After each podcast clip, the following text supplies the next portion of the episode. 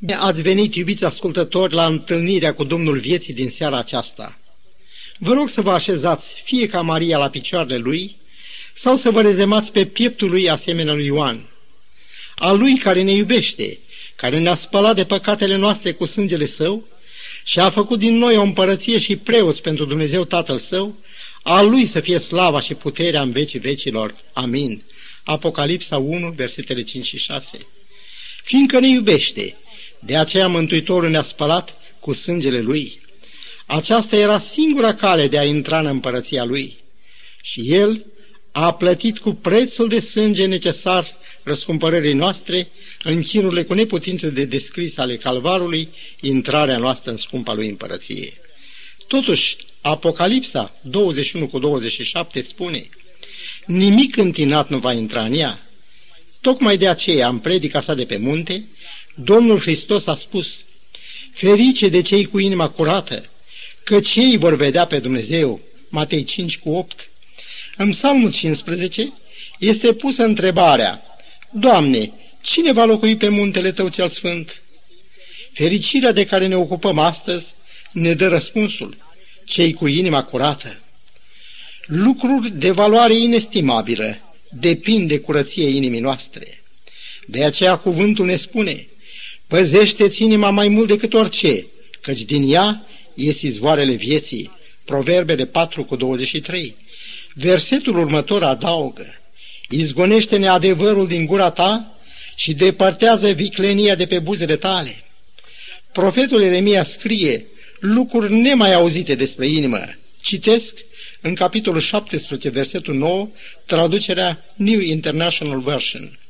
Inima este înșelătoare mai pe sus de toate lucrurile și dincolo de putința de vindecare. Cine poate să o înțeleagă? Expresia dincolo de putința de vindecare, în englezește beyond cure, este zugrăvită de același profet în capitolul 13, versetul 23 al cărții sale astfel. Poate un etiopian să schimbe pielea sau un pardos să schimbe petele? Tot așa ați putea voi să faceți binele, voi care sunteți deprinși să faceți răul? Scriptura aceasta vorbește despre starea deznădăjduită de rea inimii omenești. Îndreptarea ei este tot atât de imposibilă ca și schimbarea pierii unui etiopian, să se roagă, zidește în mine o inimă curată, Dumnezeule. Traducerea engleză spune, creează în mine o inimă curată. De-al Domnul însuși în dorința lui de a ne ajuta ne cere, dăm fiule inima ta. Și pentru ce ne cere el inima? În primul rând, cuvântul spune în Ezechiel 36 cu 26, voi scoate din trupul vostru inima de piatră și vă voi da o inimă nouă și voi pune în voi un duh nou. Înnoirea inimii noastre are ca scop suprem, citesc, așa încât Hristos să locuiască în inimile voastre prin credință. Efesen 3 cu 17.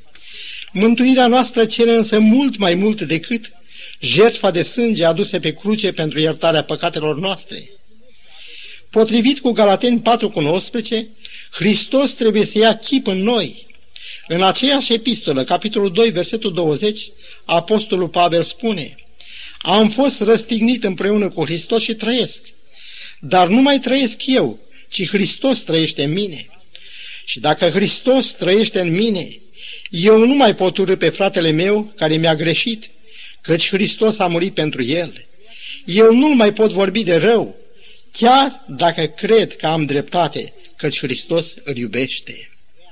În grija lui nespusă față de noi, Mântuitorul ne-a spus, dacă mă iubește cineva, va păzi cuvântul meu și Tatăl meu îl va iubi. Noi vom veni la El și vom locui împreună cu El. Ioan 14 cu 23. Mă întreb, câți cred în adevărul acesta, în realitatea aceasta nevăzută? Este inima noastră un teritoriu asupra căruia Dumnezeu își exercită stăpânirea? Observați că Isaia în capitolul 26, versetul 9 spune Sufletul meu te dorește noaptea și Duhul meu te caută în lăuntrul meu. Așa cum soarele intră deodată prin toate ferestrele care sunt orientate spre el, la fel și Domnul își face simțită prezența în acele inimi dăruite lui. El le-a curățat cu sângele Lui și le fericește cu prezența Lui. Împărăția Lui, cum zice în Luca 17 cu 21, este în lăuntrul vostru.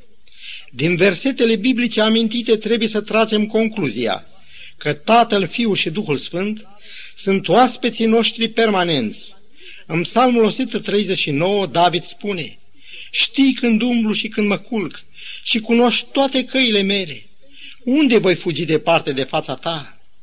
Dacă am fi pe deplin conștienți de realitatea prezenței lui Dumnezeu în viața noastră, ne-am purta cu atât respect reverențios, am clevetit mai puțin și am iubit mai mult pe toți acei păcătoși pe care El îi iubește, pe care El îi caută și vrea să-i îndrepte.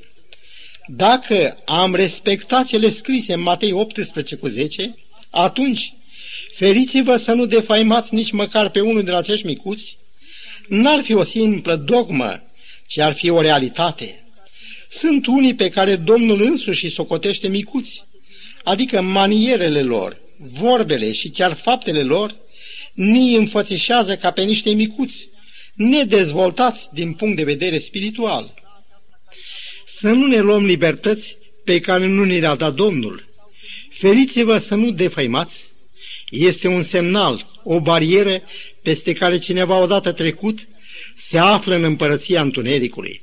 Sfântul Iacob spune, dacă crede cineva că este religios și nu-și înfrânează limba, ci își înșală inima, religiunea unui astfel de om este zadarnică. Ceea ce lipsește credinții noastre este o viziune a lui Dumnezeu, a măreției și sfințeniei Lui. Singur această viziune poate schimba părerile noastre despre noi. În Cartea Faptele Apostolilor, capitolul 10, ni se istorisește despre un om pe nume Corneliu. El făcea multe milostenii norodului și se ruga totdeauna lui Dumnezeu. Înclin să cred că acest om era satisfăcut de viața lui religioasă. În bunătatea lui Domnul a trimis un înger la el căci rugăciunile și milostenile lui s-au suit înaintea lui Dumnezeu, spune îngerului. Dar aceste lucruri lăudabile nu erau de ajuns. El este îndemnat să trimeată la Petru și acela îți va spune ce trebuie să faci. Desigur, Domnul, prin Apostolul Petru, avea să întregească cunoștința lui despre Dumnezeu. Iov era omul care a declarat că inima nu-l mustra pentru niciuna din zilele lui. El este omul care a făcut legământ cu ochii lui, ca să nu privească lucruri care puteau trezi firea pământească. Și măcar că Domnul a declarat că nu era nimeni ca el pe pământ, el avea totuși nevoie de o viziune a lui Dumnezeu. Și Domnul îi prilejuiește o asemenea ocazie. Și cum se vede pe sine omul care purtase atâta grijă față de săraci și care n-avea mustrări de conștiință pentru trecutul lui? Îngăduiți-mi să citesc răspunsul lui ca urmare a unei noi experiențe făcute cu Dumnezeu. Citesc. Da, am vorbit fără să le înțeleg, de minuni care sunt mai pe sus de mine și pe care nu le pricep. Urechea mea auzise vorbindu-se despre tine, dar acum ochiul meu te-a văzut, de aceea mi-e scârbă de mine și mă pocăiesc în țărână și cenușă citat din capitolul 42, versetele 3 și 5. Iov era un om fără prihană și curat la suflet. Împrumut aceste caracterizări din versetul întâi al cărții care îi poartă numele. Dar acestui bărbat, fără de egal în generația lui, îi lipsește cunoașterea măreției, frumuseții și sfințeniei lui Dumnezeu. Era măgulit de dreptatea lui și de curăția inimii lui, dar cât de amarnic se înșelase. Întâlnirea lui cu Dumnezeu i-a adus un simțimânt de dezgust, de scârbă față de sine însuși. Meritele lui pălesc în ochii lui. El simte nevoia unei pocăințe adânci, în țărână și cenușă, lucru pe care nu-l simțea mai înainte. Patriarhul Iacov a amăgit pe tatălui dându-se drepte sau și când înșelăciunea a fost descoperită, a fost sfătuit să fugă ca să-și scape viața din pricina răzbunării fratelui lui. Dar starea lui era atât de deznădăjduită încât Domnul vede necesar să-i dea o viziune a purtării sale de grijă. Îngerii, prin care Dumnezeu își exercită grija lui față de oameni, Sunt văzuți cum coboare pe pământ și urcă la cer. Domnul îi vorbește spunându-i că pământul pe care i-ai culcat îl va da lui în stăpânire. Iacob s-a sculat înfricoșat. El își continuă călătoria cu bucuria asigurării călăuzirii lui Dumnezeu și a protecției îngerilor lui. Dar ce păcat că viziunea avută îl îmbogățește doar în privința cunoașterii bunătății și grijii Părintelui Ceresc.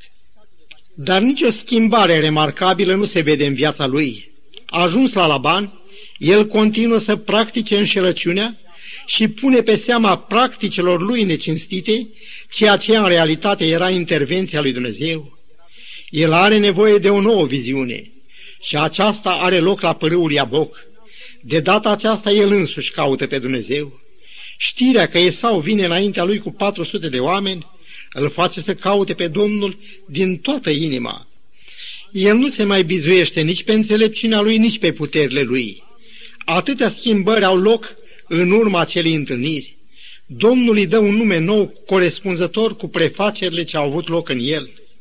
Dacă în viața lui Iov, Iacob, Corneliu, a fost necesară o arătare a măreției și sfințeniei lui Dumnezeu, cu cât mai necesară ne este ea nouă astăzi, care ne socotim atât de drepți, atât de plini de cunoștințe. Sărmanelor noastre inimile trebuie pocăința și dezgustul față de ceea ce Iov aprecia altădată la sine. Am amintit în adins aceste cazuri pentru a ne face o idee de gradul de curăție al inimii la care trebuie să ajungem. Dar una din căile cele mai des întâlnite de întinare a inimii este lăsarea în voia patimilor. Îngăduiți-mi să mă folosesc de numele unui bărbat căruia Domnului s-a arătat de două ori. Lui i-a vorbit astfel Dumnezeu într-un vis. Cerem ce vrei să-ți dau. Și el a cerut înțelepciune. Și Domnul a răspuns, îți voi da o inimă înțeleaptă și pricepută, așa cum n-a fost nimeni înaintea ta și nu se va scula nimeni niciodată ca tine. Solomon a dus regatul la o mare înflorire. El a zidit templul din Ierusalim. Trei cărți din Biblie poartă numele lui. Dar în ciuda favorurilor divine de care a avut parte, în 1 Împărați 11, versetele 1, 3 și 8 scrie că împăratul Solomon a iubit multe femei străine, afară de fata lui Faraon, moabite, amonite, edomite, sidoniene, hetite. Când a îmbătrânit, nevestele i-au plecat inima spre alți Dumnezei. Așa a făcut pentru toate nevestele lui străine care duceau tămâie și jerfe Dumnezeilor lor. Am încheiat citatul. Femeile străine au adus prăbușirea lui și prăbușirea regatului după moartea lui. O femeie străină a dus la prăbușirea lui Samson. Și cine poate face inventarul dezastrelor care au turburat, au zguduit de atâtea ori familia omenească din pricina aceasta? Un caz cu totul ieșit din comun ne este istorisit în cartea numerii. Israel învinsese într-o confruntare armată pe amoriți. După aceea Og, împăratul Basanului, a atacat pe Israel la Edrei. Israel a avut două strălucite biruințe. Poporul era fericit, căci dincolo de Iordanul pe malul căruia poposiseră, se afla țara făgăduită. Cei 40 de ani de peregrinaș prin pustiu aveau să se încheie cu luarea în stăpânirea canalului făgăduit cu jurământ de Dumnezeul lui Abraham și urmașilor lui. Poporul se credea în siguranță, iar Moise era ocupat cu pregătirea planului de cucerire a Canaanului. Dar iată că femei madianite au început să se furișeze în tabără. Cât de mieroasă este vorbirea lor și cât sunt de gătite tocmai ca să tărască pe Israel în păcat. În cartea numerii, capitolul 25, scrie Israel locuia la Sitim și poporul a început să se dedea la curvie cu fetele lui Moab. Ele au poftit poporul la jertfele Dumnezeilor lor și poporul a mâncat și s-a închinat până la pământ înaintea Dumnezeilor lor. Și urmarea, versetele 4 și 5, Domnul a zis lui Moise, strânge pe toate căpetenile poporului și spânzură pe cei vinovați. Moise a zis judecătorilor lui Israel, fiecare din voi să ucide pe aceia dintre ai lui care s-au lipit de bal pe or. Scena aceasta atât de dureroasă, când cei dragi trebuiau să piară pentru totdeauna, ne duce mintea la ziua judecății finale, când din pricina necurăției inimii, din doi care dorm pe un căpătâi, sau doi care lucrează la câmp, unul va fi luat și altul va fi lăsat. Expresia fiecare să ucide pe aceea dintre ai lui spune mult mai mult decât exprimă cele câteva cuvinte. Părinți care se tânguiesc, că n-au insistat îndeajuns ca să învețe pe copiii lor temere de Dumnezeu. Învățători și leviți care văd pe atâția din popor pierind datorită faptului că ei n-au pus tot sufletul, toată inima și toată puterea și dragostea lor pentru slujba la care chemase Dumnezeu. Versetul 9 spune, 24 de mii au murit loviți de urgia aceea. În capitolul 31 ni se raportează că Domnul a zis lui Moise, răzbună pe copiii lui Israel împotriva madianiților. Dar cei care au dus războiul împotriva lor au lăsat cu viață pe toate femeile. Ascultați versetele 15 și 16. Cum de ați lăsat în viață pe toate femeile? Iată, ele sunt acele care, după cuvântul lui Balaam, au târât pe copiii lui Israel să păcătuiască împotriva Domnului. Să stăm puțin și să judecăm. 24.000 de oameni socotiți de nădejde, fie că erau căpetenii sau tineri care, cu un dram în plus de respect și temere de Dumnezeu, ar fi intrat în țara făgăduită și n-ar fi murit rușinos la hotarul ei. Are istorisirea aceasta din Sfintele Scripturi vreo aplicație și pentru zilele noastre? Mai sunt și astăzi madianite, moabite sau prințese asemenea lui Cosbi, așezate în mod conștient sau inconștient în slujba marilui amăgitor și pierzător de suflete? Mai sunt și astăzi femei care, asemenea lui Madame Potifar, asaltează în fiecare zi pe Iosif în curăția și statornicia lui. Priviți tablourile obscene ale televiziunii, în care femei lipsite de bun simț și conduită morală joacă rolul nevestei lui Potifar sau pe acela lui Dalila. Priviți, ar trebui să zic mai bine, nu priviți, la ținuta atâtor femei, unele realmente respectabile, dar care prin ținuta lor trezesc porniri spre păcat în cei care le privesc. Ellen G. White, în cartea sa, The Advent Home, pagina 332, scrie Gânduri sunt trezite și care n-ar fi apărut dacă femeia și-ar fi păstrat locul și toată modestia și cumpătarea. Ea poate că n-a avut scopuri neîngăduite în sine ei, dar care au dat o primă de încurajare bărbaților care sunt ispitiți.